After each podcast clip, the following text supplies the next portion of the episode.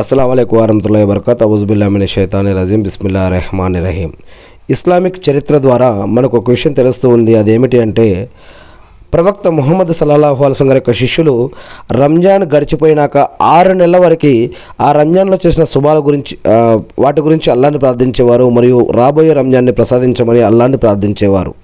మరి మనం కూడా ప్రార్థించుకోవాలి కదా? నేను మనందరి తరపున అల్లాన్ని ప్రార్థిస్తూ ఉన్నాను.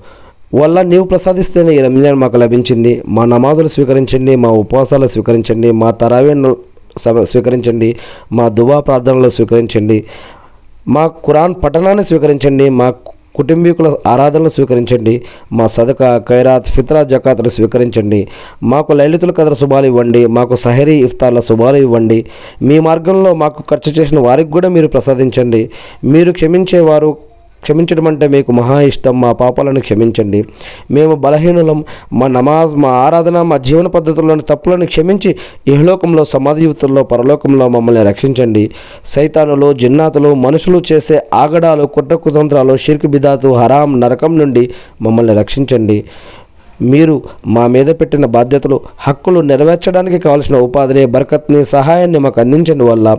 అల్లా ప్రవక్త మొహమ్మద్ సుస్లం గారి పైన కూడా శాంతి సుఖాలు కురిపించండి వల్ల. మా యొక్క ప్రార్థనని స్వీకరించండి వల్ల. ఆమీన్.